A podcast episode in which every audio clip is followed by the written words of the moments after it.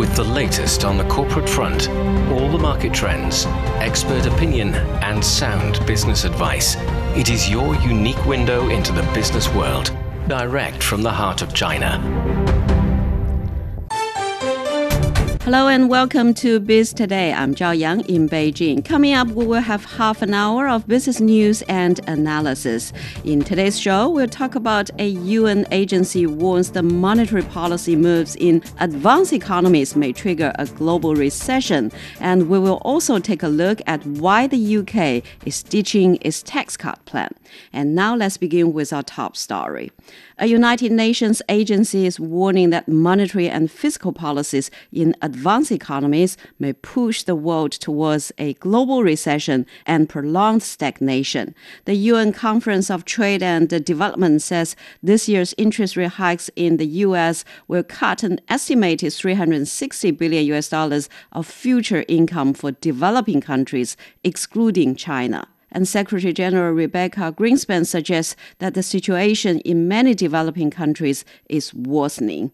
So, what is the current situation of the global economy and where will it go for the next year? For more on this, join us on the line now, uh, Qu Qiang, the Assistant Director of International Monetary Institute at Renmin University of China, and also Einar Tangen, Senior Fellow at the Taihe Institute.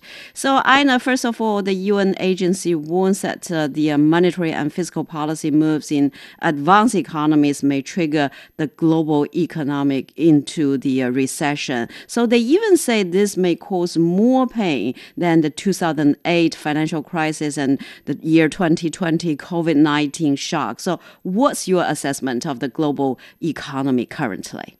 Well, r- right now, unfortunately, the, the U.S. is causing more pain uh, at a time when the U.S. should be working with the G20, uh, the rest of the uh, nations, to come up with a plan that's global it's trying to concentrate on its domestic issues. Unfortunately, what it's doing is, is counterproductive. It's actually driving more inflation. Uh, people have to remember that the U.S. is at the top of the economic pyramid, but it's still a pyramid. The U.S. doesn't exist alone. So the actions that it's doing to hurt other economies is actually going to come back and rebound on it in terms of uh, lesser exports, uh, higher prices. Mm. And Qu Qiang, so what's your estimation of the global economy today? And will it be even worse than the 2008, you know, the financial crisis situation? Tell us what's the difference? Well, uh, you have to analyze the whole situation from uh, two aspects. Um, well, you have to understand that 2008 is basically a financial crisis, which jumped at you, uh, caught you uh, in surprise, and it's been triggered by the high leverage on a CDO and a CDS uh, hooked up to the property assets. And uh, it's been affecting the whole financial sector so hugely. It's probably one of the milestones in the current two decades. Uh, but uh, you have to understand why we call it a financial resource, uh, financial crisis is because normal people, which uh, who doesn't have so much of the financial um, assets or investment, will not be hurt that much because the Papa Mama store still run and the street stands still work. People still go to their work. So it's basically a financial problem, but this time it's different. This time we're looking at economic crisis, which is more like uh, 1929, which means everyone has been affected by the high oil price, gas price, and the choked supply chain and probably the recession later and uh, the employment problems. So mm-hmm. it's been affecting not only the financial problem, uh, financial sector, but also everybody's daily life and living standard. Mm-hmm. So I'm going to say maybe not that huge impact, but it's going to be longer impact and uh, affecting all of us. Mm. So, Einar, so how has the rapid interest rate hikes, the fiscal tightening, the pandemic, and the Ukraine crisis impact the world economy so far? And do you agree with uh, Qu Qiang? Well, I, I, I, don't agree in the sense that I think it is going to be uh, much more severe than um, he's anticipating. I think we're going back to a time, uh, you know, during the great financial crisis of the stock market crash, 1939 uh, because you see the same things happening. Companies, uh, countries, instead of trying to deal with the problem, are resulting to fiscal measures and setting up uh, trade walls, uh, you know, fiscal walls, trying to protect their currency. This is exactly what happened back then and what led to the Great Depression. And I think we're in the same territory. I'm surprised that more economists don't see the parallels between what's happening today. I mean, you have a, an immense amount of stagflation. Uh, people's incomes are going in negative direction. They're not increasing disposable income. Remember, disposable income is the key to keeping this kind of tertiary economy going. Without this uh, ability to make choices, whether it's for entertainment or clothes or whatever, this grinds everything to a salt, uh, to a halt. Mm. The multiplier goes in reverse. I mean, already energy prices this year up 78 percent. Uh, you know, food prices 11 percent in August, grain prices 15 percent, fertilizer prices 60 percent. There is no plan currently. The U.S., which controls the dollar, is upping the price, which is just you know grinding these uh, developing nations into nothing. They have no ability to buy enough food and oil, uh, and energy, and now they're uh, you know saying how are they going to pay back debts that they they have no economy uh, to generate pro- uh, money with. And so, Einar, you mentioned the developing countries. So, what have been the repercussions of the U.S. interest rate hikes uh, that could impact the developing countries, and who will be taking the worst hits? The worst hit will be the, the developing countries that don't have commodities that they can sell out. If you start looking at the Middle East, it actually uh, they're they're doing very well. Why? Because they're exporting oil, and and oil is necessary to fertilizer. They have an energy crunch. Shipping is doing well because of the bottlenecks and things like that.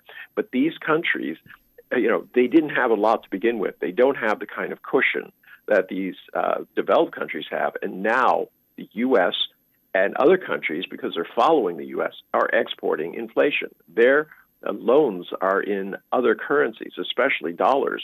And now the dollar is very, very, very expensive, uh, you know, up 20%. How are they going to pay it back at a time when they, you know, as I keep saying, they can barely afford food and energy? How are they going to find money to pay back these debts? So that leads to uh, a banking crisis worldwide. Uh, we're starting to see cracks. I mean, there was a run on Credit Suisse, uh, and there's reason for it. Yes, they do have uh, sufficient liquidity for now, but you start looking at the loans, the cheap loans that were put out there, and everyone was borrowing. How is that going to be paid back? So mm-hmm. there's a domino effect here uh, which is going to engulf these uh, developing countries as well as developed countries. Mm. So, Qu Qiang, the Federal Reserve interest rate hikes have spurred the uh, global investors to chase the uh, dollar-denominated products and also boosted the U.S. Uh, dollar. You know, so what problems do you think you know will a strong U.S. dollar cause for developing countries? Well, I've been researching this issue uh, probably all over my doctoral studies and research um, I find every time when a U.S. dollar getting strong, it's a result, not the reason. It's because the whole world economy is getting worse. So uh, the international investment to flow back to USA uh, for the safe haven uh, to get more of the risk-free return. And therefore, because everyone is trying to buy more of the U.S. dollar and go back to U.S. market, and then the U.S. dollar's exchange rate just goes up. And when that happens, uh, usually they're going to be uh, two direct uh. One is the capital, which is a very important productivity resource for the developing nations, will go back to U.S. So they will have less at their uh, developing market, and therefore they probably are suffering from the shortage of the capital, and then the investment, productivity, trade will all slow down, which is going to be a disaster for the uh, developing nations. And uh, the second one is that uh, because most of the developing nations, emerging markets, they have basically uh, borrowed U.S. dollar denominated debt. Uh, they have to borrow it from international investor, World Bank, IMF, and etc. So when they're going to pay back, they have to pay back in U.S. dollar.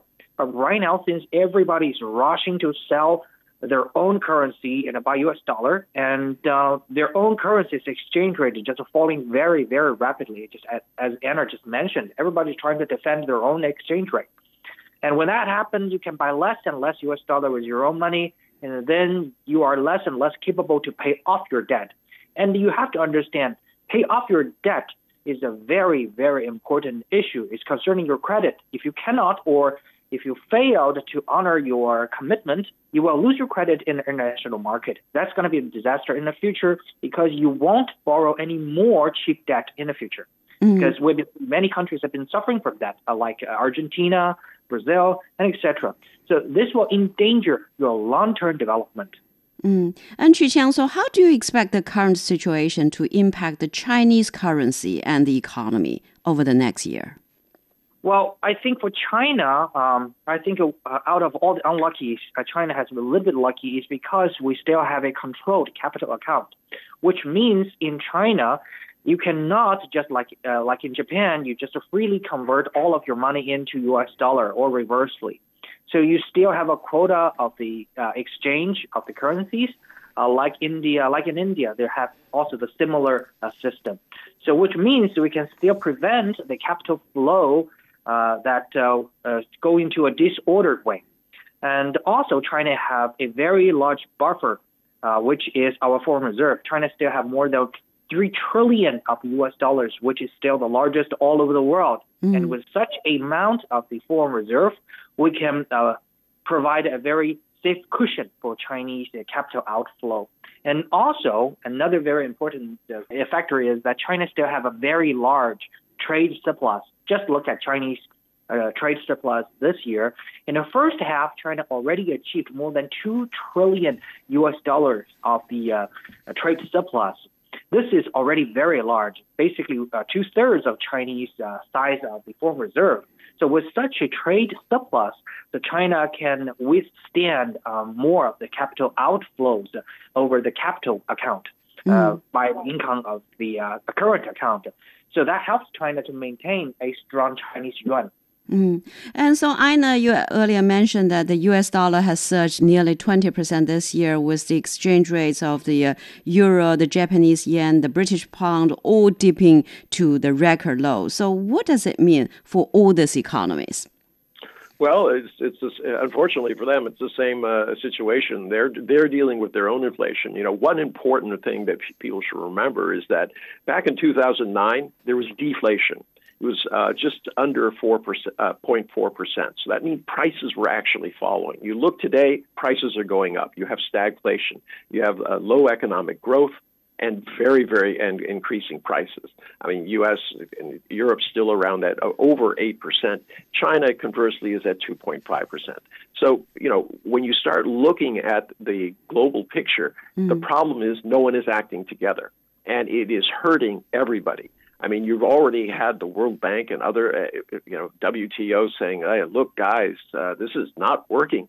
You you have to stop doing what you think are protective measures for your own economy because you're sinking the ship." All right, you, you think you're plugging holes, but you're actually making it more possible for the entire economy to go down. I mean, what Chushong has said is really bothering. If no one can pay back their debts, Imagine what that does to the current international uh, monetary situation, uh, the, the financial structure. If the countries just say no one can pay back their debts, why should we? Forget it.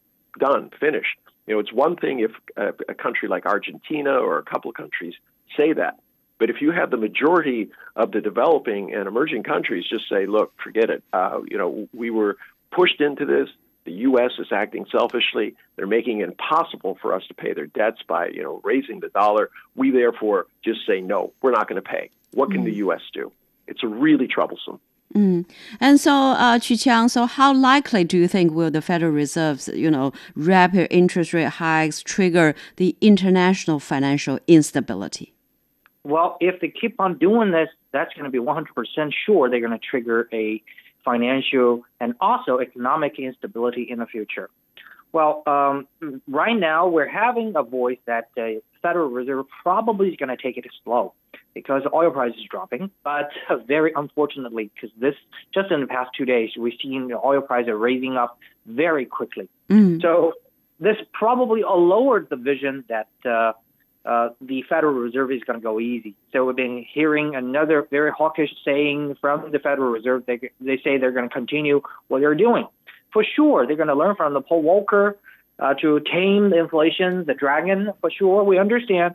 But just take a look. The whole situation is very different. The whole uh, Paul Volcker situation just ended the gold standard system of the international currency. But right now, the whole world is uh, in the credit standard system. It's very different. The whole world has been going through a low interest rate environment for many, many years, decades.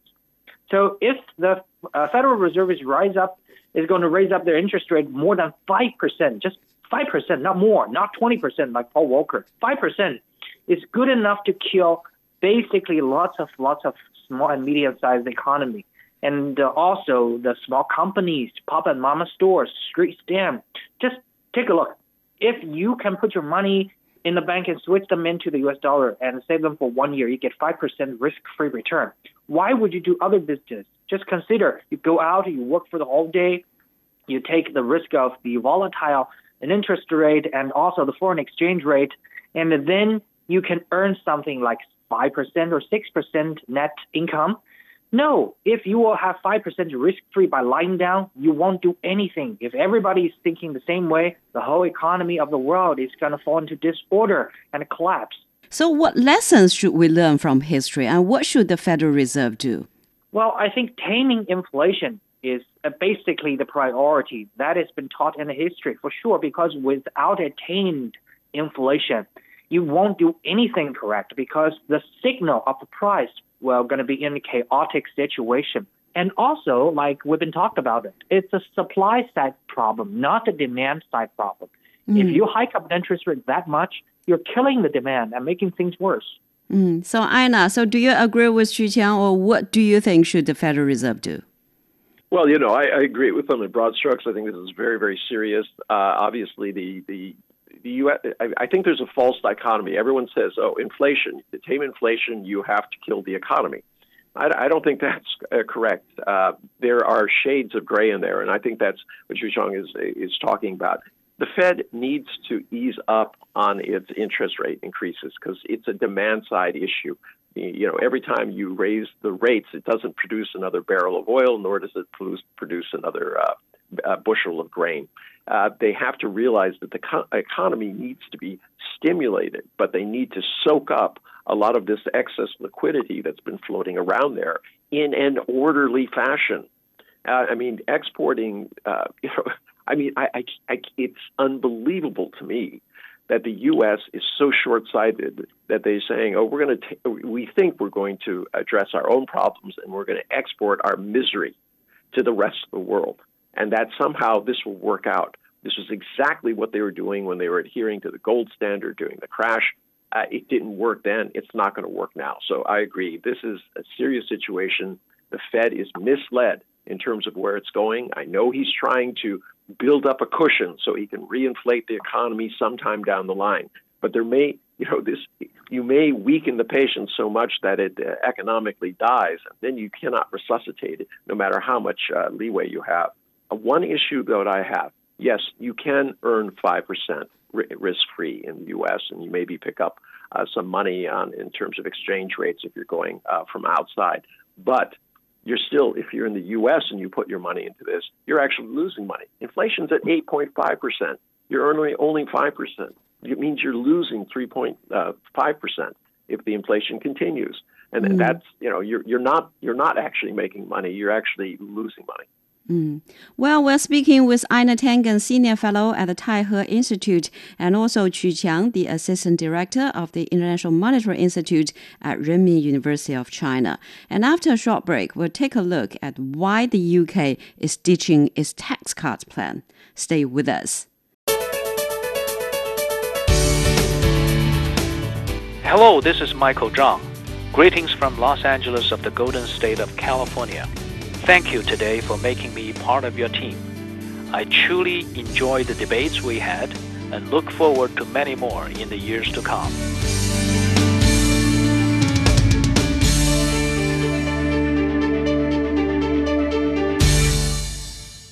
You're listening to Biz Today. I'm Zhao Yang in Beijing. The UK Prime Minister Liz Truss has pledged to steer Britain through stormy days and transform its economy after a chaotic first month in office.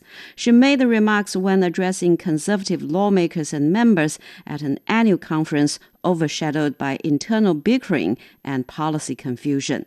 I'm determined to take a new approach and break us out of this high tax, low growth cycle. And that's what our plan is about. It's about getting the economy growing and rebuilding Britain through reform. The scale of this challenge is immense. I have three priorities for our economy growth, growth, and growth. Truss attempt to cut 45 billion pounds of taxes and hike the government borrowing sent markets into a tailspin. It also triggered the crisis of investor confidence in the government, hammering the value of pound and prompting the Bank of England to intervene.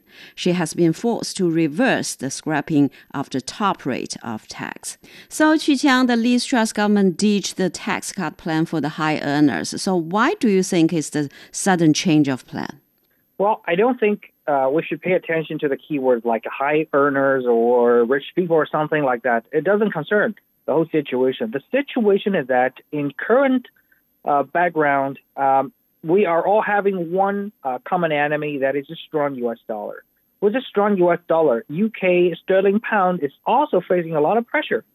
So uh, with that situation coming, usually you should do whatever the other people are doing. That is, tighten up your monetary policy, raise up an interest rate, and also hike up your foreign exchange rate to make uh, UK sterling pound stronger to avoid furthermore depreciation.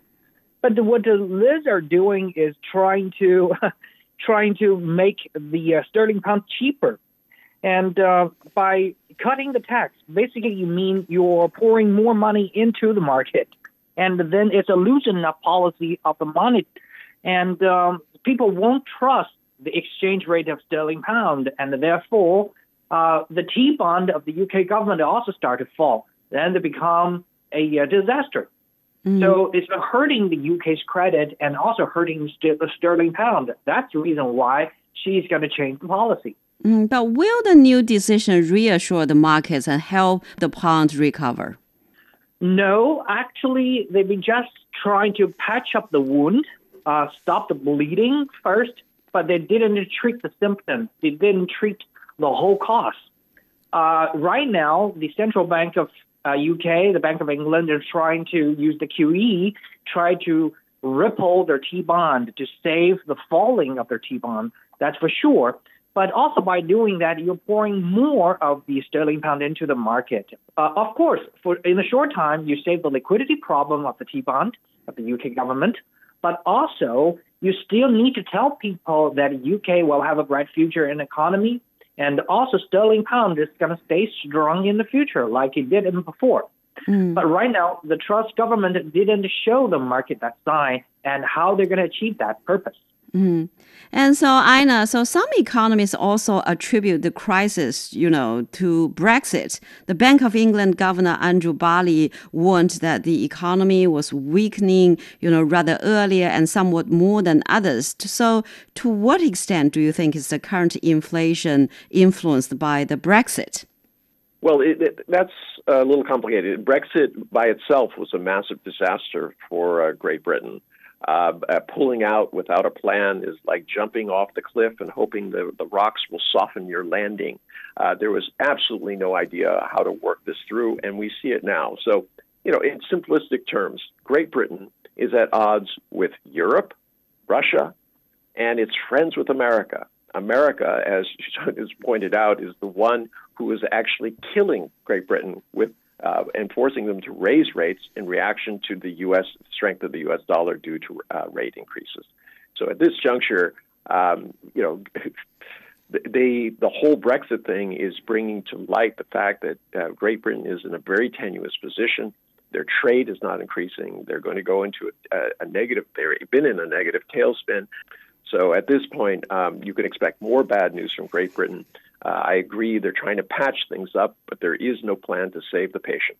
And so, Qu Qiang, so currently the UK inflation is already one of the highest among major economies, and the Bank of England has intervened to stabilize the financial markets, saying it would buy 65 billion pounds worth of uh, long-term government bonds. So, how will that plan work, and will it help?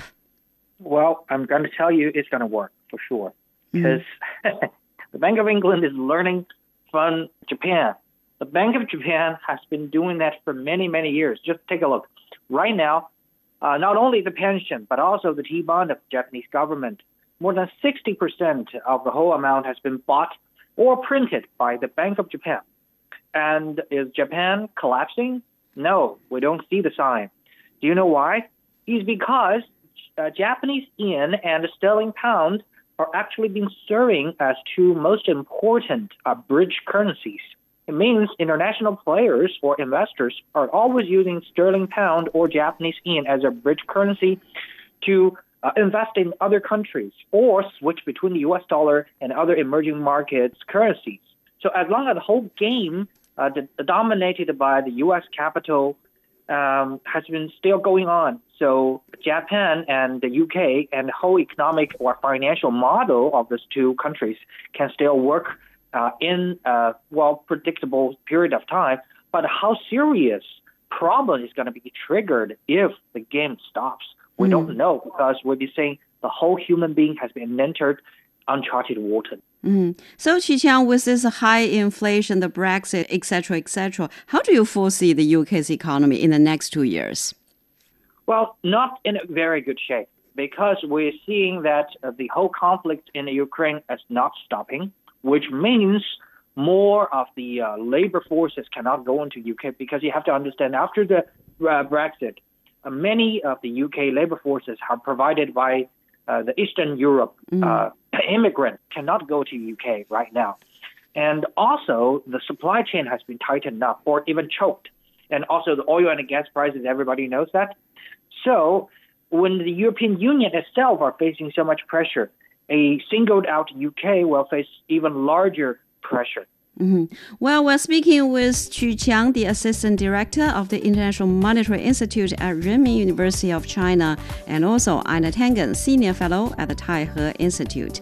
And that's all the time we have for this edition of Biz Today. I'm Zhao Yang in Beijing. Thank you so much for listening.